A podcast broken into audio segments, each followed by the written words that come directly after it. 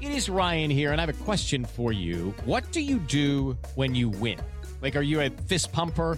A woohooer, a hand clapper, a high fiver. I kind of like the high five, but if you want to hone in on those winning moves, check out Chumba Casino. At ChumbaCasino.com, choose from hundreds of social casino style games for your chance to redeem serious cash prizes. There are new game releases weekly, plus free daily bonuses. So don't wait. Start having the most fun ever at ChumbaCasino.com. No purchase necessary. Group. Void were prohibited by law. See terms and conditions. 18 plus.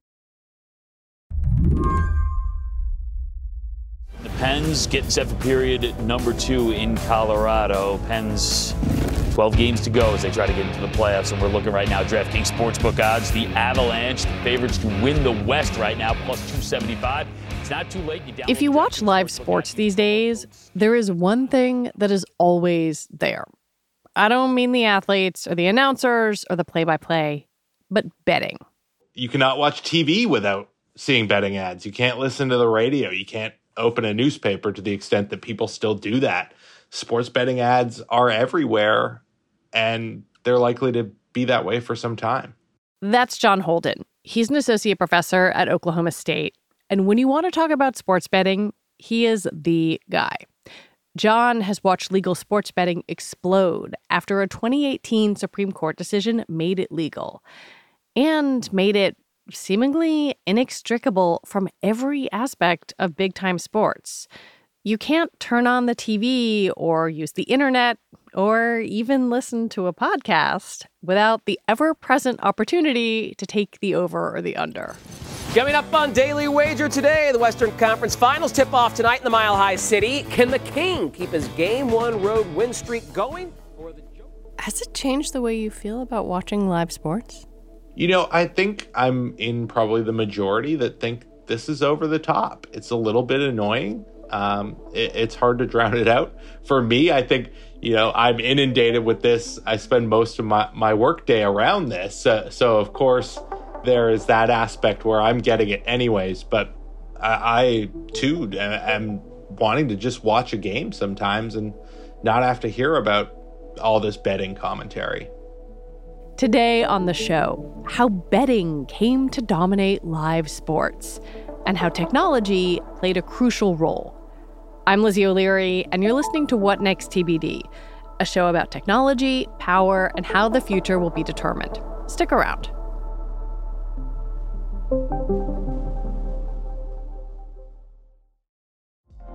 Apple Card is the perfect cashback rewards credit card. You earn up to 3% daily cash on every purchase every day. That's 3% on your favorite products at Apple, 2% on all other Apple Card with Apple Pay purchases, and 1% on anything you buy with your titanium Apple Card or virtual card number. Visit apple.co slash card calculator to see how much you can earn. Apple Card issued by Goldman Sachs Bank, USA, Salt Lake City branch. Subject to credit approval. Terms apply. Lucky Land Casino asking people what's the weirdest place you've gotten lucky? Lucky? In line at the deli, I guess? Aha, in my dentist's office. More than once, actually. Do I have to say? Yes, you do. In the car before my kids' PTA meeting. Really? Yes. Excuse me, what's the weirdest place you've gotten lucky? I never win and tell. Well, there you have it. You can get lucky anywhere playing at LuckyLandSlots.com. Play for free right now. Are you feeling lucky? No purchase necessary. Void where prohibited by law. 18 plus. Terms and conditions apply. See website for details. Obviously, sports betting is not a new thing. sports betting and sports are probably a little bit of chicken the egg what came first. You know we can look back to to really sort of ancient greece and there was betting back then. So sports and gambling have always been connected. In the US we've gone through sort of different waves of how we view gambling both sports betting and you know gambling more broadly John likes to point out that the Jamestown colony was funded through a lottery. But despite that long history, Americans' attitudes about betting seem to swing back and forth. after World War II, there there were big concerns about gambling, and the real concern at the time was its connection to organized crime. And back in the, the 1950s, there was the Kefauver Commission, which was a famous 13, 14 city tour by Senator Estes Kefauver, And he went around and he interviewed a number of organized crime figures. And it really shone a light on what organized crime does in the United States. And one of the things to come out of that was that sports betting was one of their primary money making operations. That that was sort of our, our initial foray into sports betting. During this time, we also saw the emergence of Nevada and Las Vegas, and there, there's obviously some organized crime overlap there. It feels very Godfather too. It, it certainly does. For a while, Nevada was basically a lone gambling outpost. Then tribal lands started experimenting with gaming in the 70s and 80s, and a few states saw that and thought gambling might boost tax revenue and help them recover from the brutal recession of the early 80s. So, New Jersey, New York, we're all considering sports betting. And at this time, the sports leagues didn't like the idea that more states would have betting on sports. And they didn't like the idea that Nevada had betting on sports. But Why not? The fear at the time was that more sports betting would lead to more game fixing.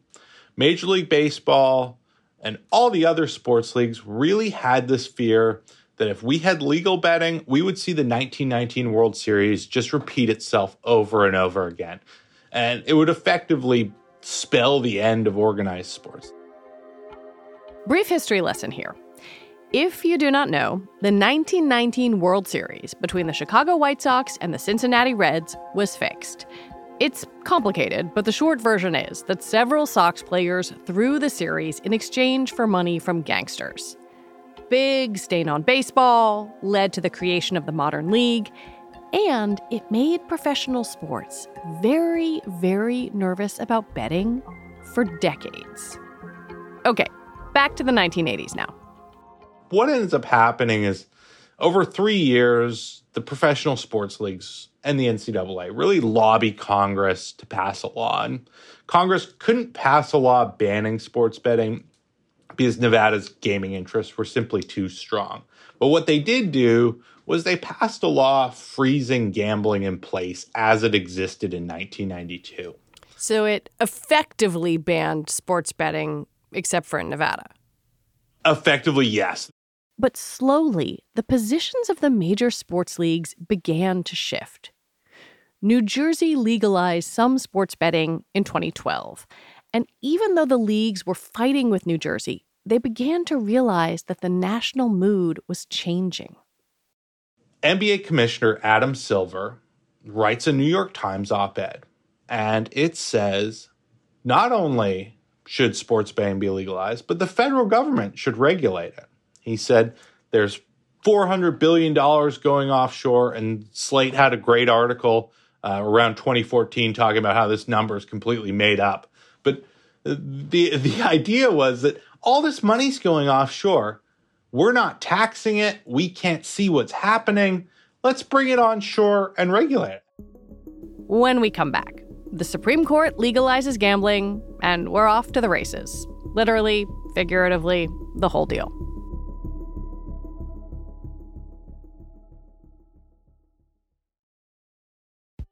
Hey, listeners, it's Lizzie, and I want to tell you about an event we are doing with our friends at The Waves. Do you love Succession? Do you love it as much as I do? If you want to deep dive into the show's feminist heroes and villains and hear a bunch of smart women talk about the fashion, power, and relationship dynamics of one of HBO's biggest and best shows, you can join us for a very special Women of Succession virtual event. It's hosted by me and exclusively for Slate Plus members. It's on Tuesday, May 3rd at 5 p.m. Eastern, and you can sign up now at slate.com slash waves event.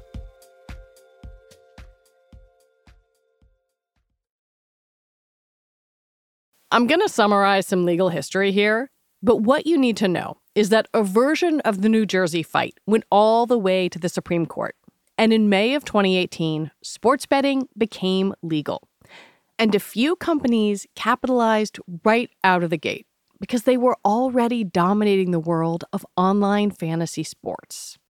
Daily fantasy sports really served as a test run in a lot of ways for the US market and testing whether society w- was ready for this shift towards legalized gambling.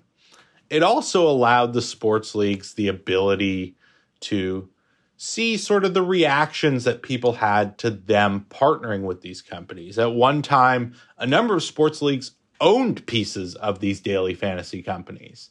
And what we saw was that at one time, every league had a partnership with daily fantasy companies, most teams did.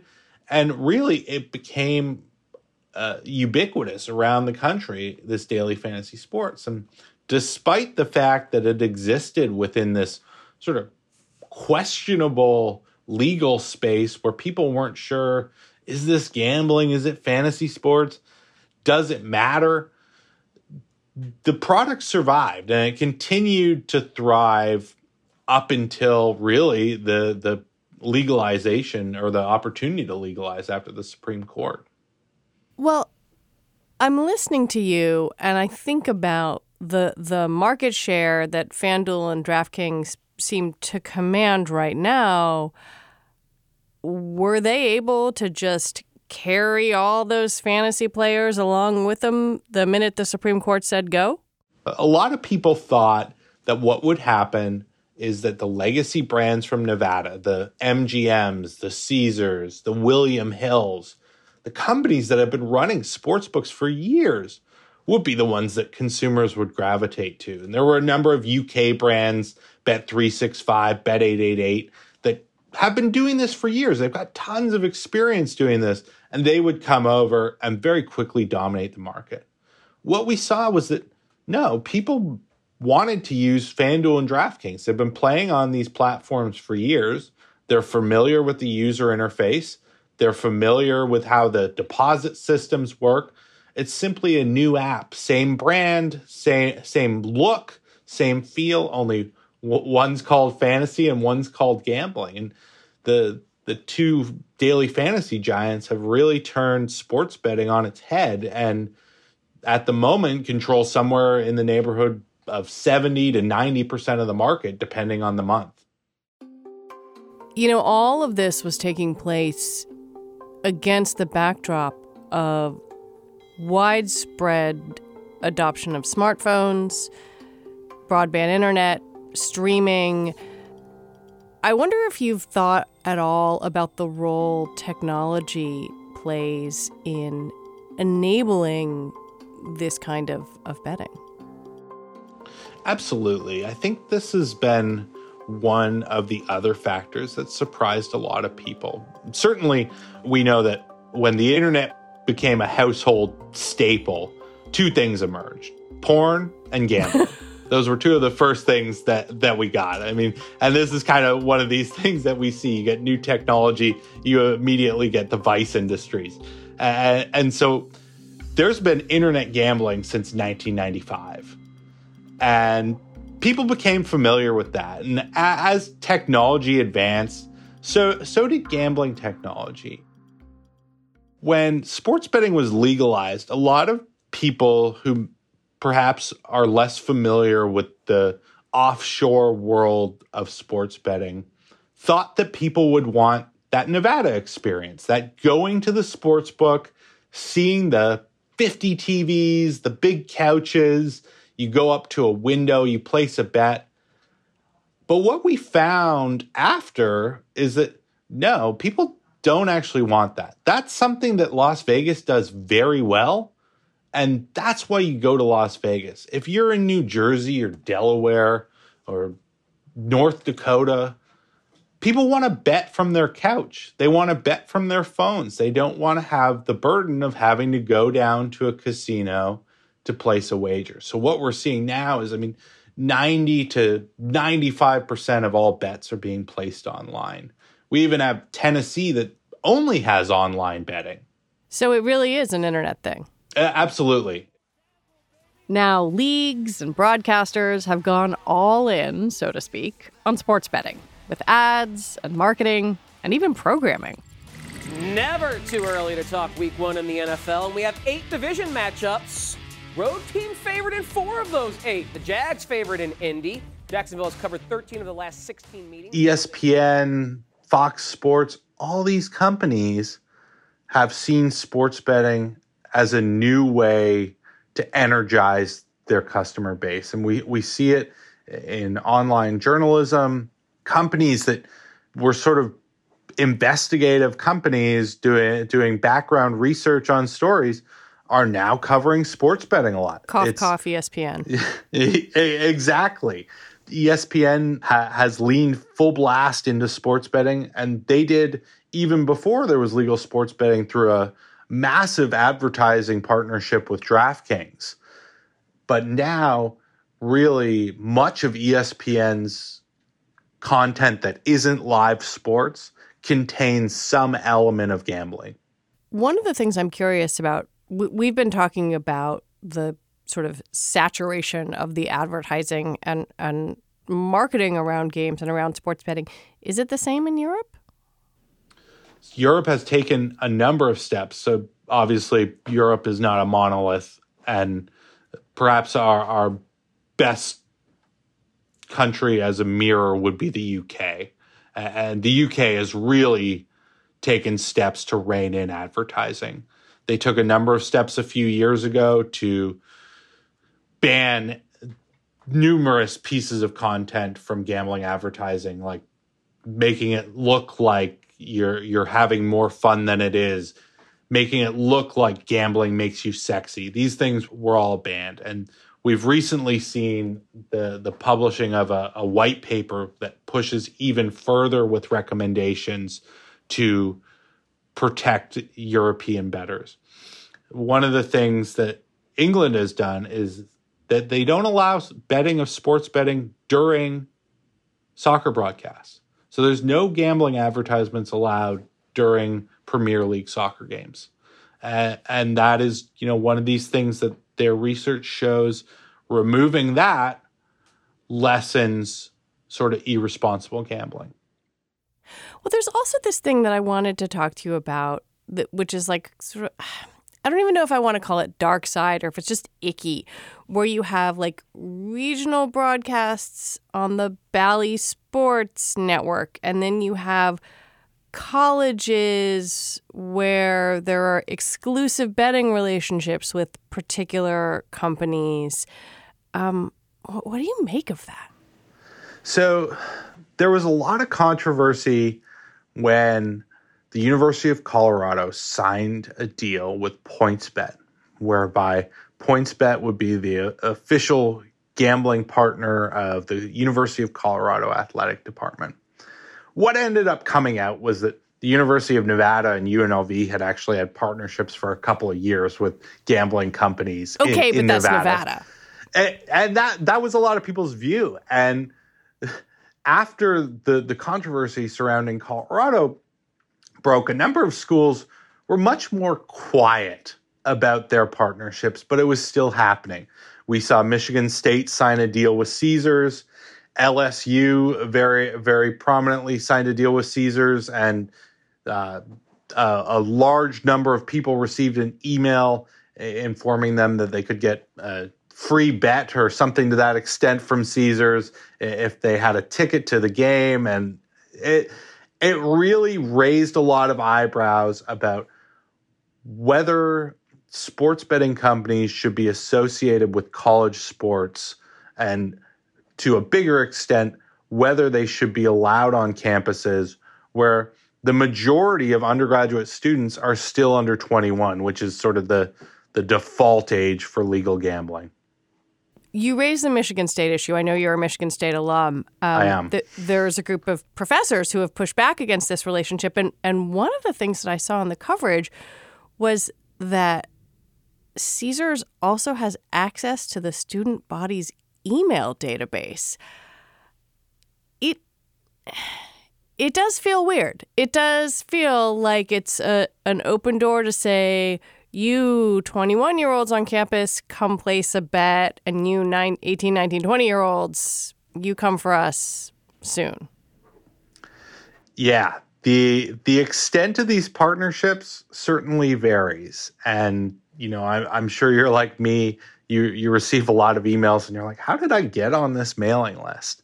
And mailing lists are, are one of the valuable commodities that people have. So it's it's not surprising that Caesars or PointsBet or FanDuel wants access to a large list of customers that are in sort of their target demographics. Now, state laws uh, and gambling regulations around the country prohibit targeting underage bettors. We have seen, however, that this does happen occasionally where underage bettors or people who are on self exclusion or prohibited lists are receiving sports betting content that they shouldn't be. Right. I, I mean, now to push back on myself, am I being like overly puritanical by saying, well, if a college student's 21 and they want to do this, it's legal. Why, why am I clutching my pearls about it? You know, I think that was probably not speaking for any university's view, but my guess is that was probably their view is that we do have students who are legal adults who who can engage in this. Some of the things that we're learning about problem gambling and people who develop addiction issues are that oftentimes that's a vulnerable age to be introduced to this product. I think that's one of the concerns here is that this is being introduced to a vulnerable population at a vulnerable time. And as we learn more about this, we learn that this is less and less appropriate. In the past few weeks, there have been a series of sports gambling scandals. For example, at least 41 athletes at the University of Iowa and Iowa State are being investigated for betting on sports, which is against NCAA rules. And the University of Alabama's baseball coach was fired after being linked to suspicious bets. So let's take the college scandals, the ubiquity of ads and programming it it all feels um, like a critical mass. Do you think there is any sentiment either from the public or from lawmakers, either at the state or federal level, to say, maybe we went too far?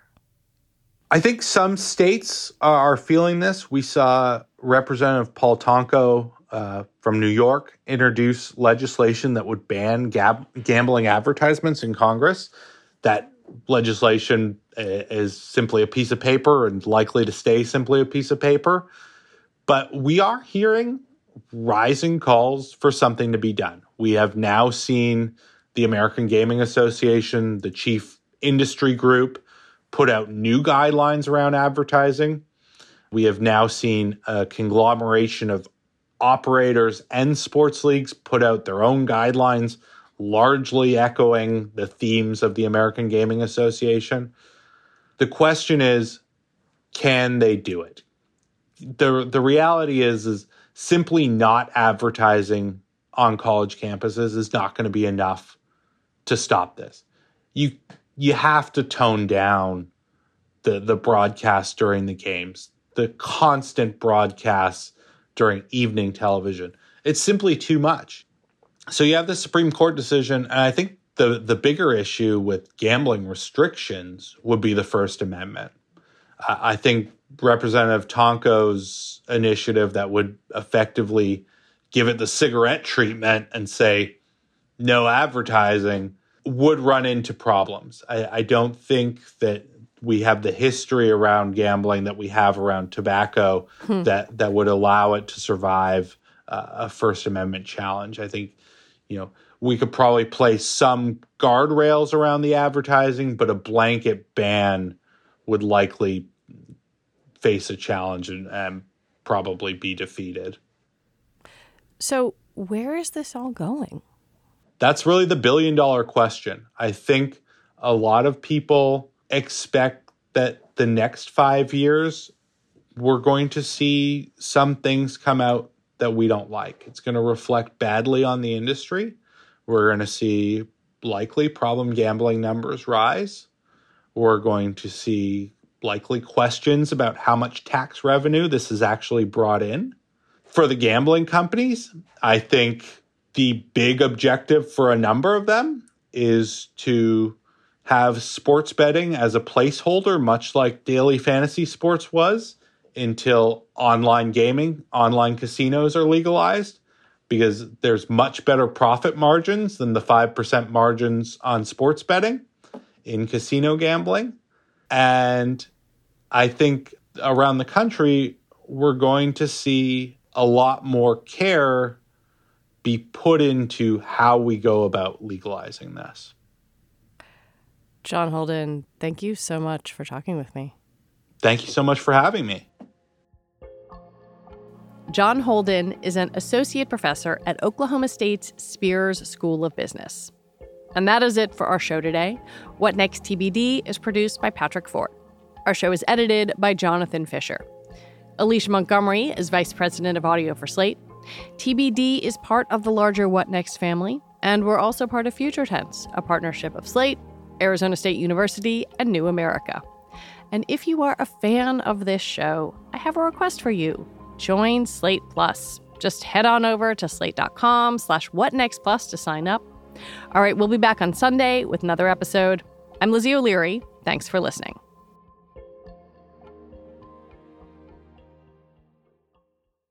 Step into the world of power, loyalty, and luck. I'm gonna make him an offer he can't refuse. With family, cannolis, and spins mean everything. Now, you wanna get mixed up in the family business. Introducing The Godfather at ChumbaCasino.com. Test your luck in the shadowy world of The Godfather slot. Someday, I will call upon you to do a service for me. Play The Godfather now at ChumbaCasino.com. Welcome to the family. No purchase necessary. VGW Group. Void where prohibited by law. 18 plus. Terms and conditions apply.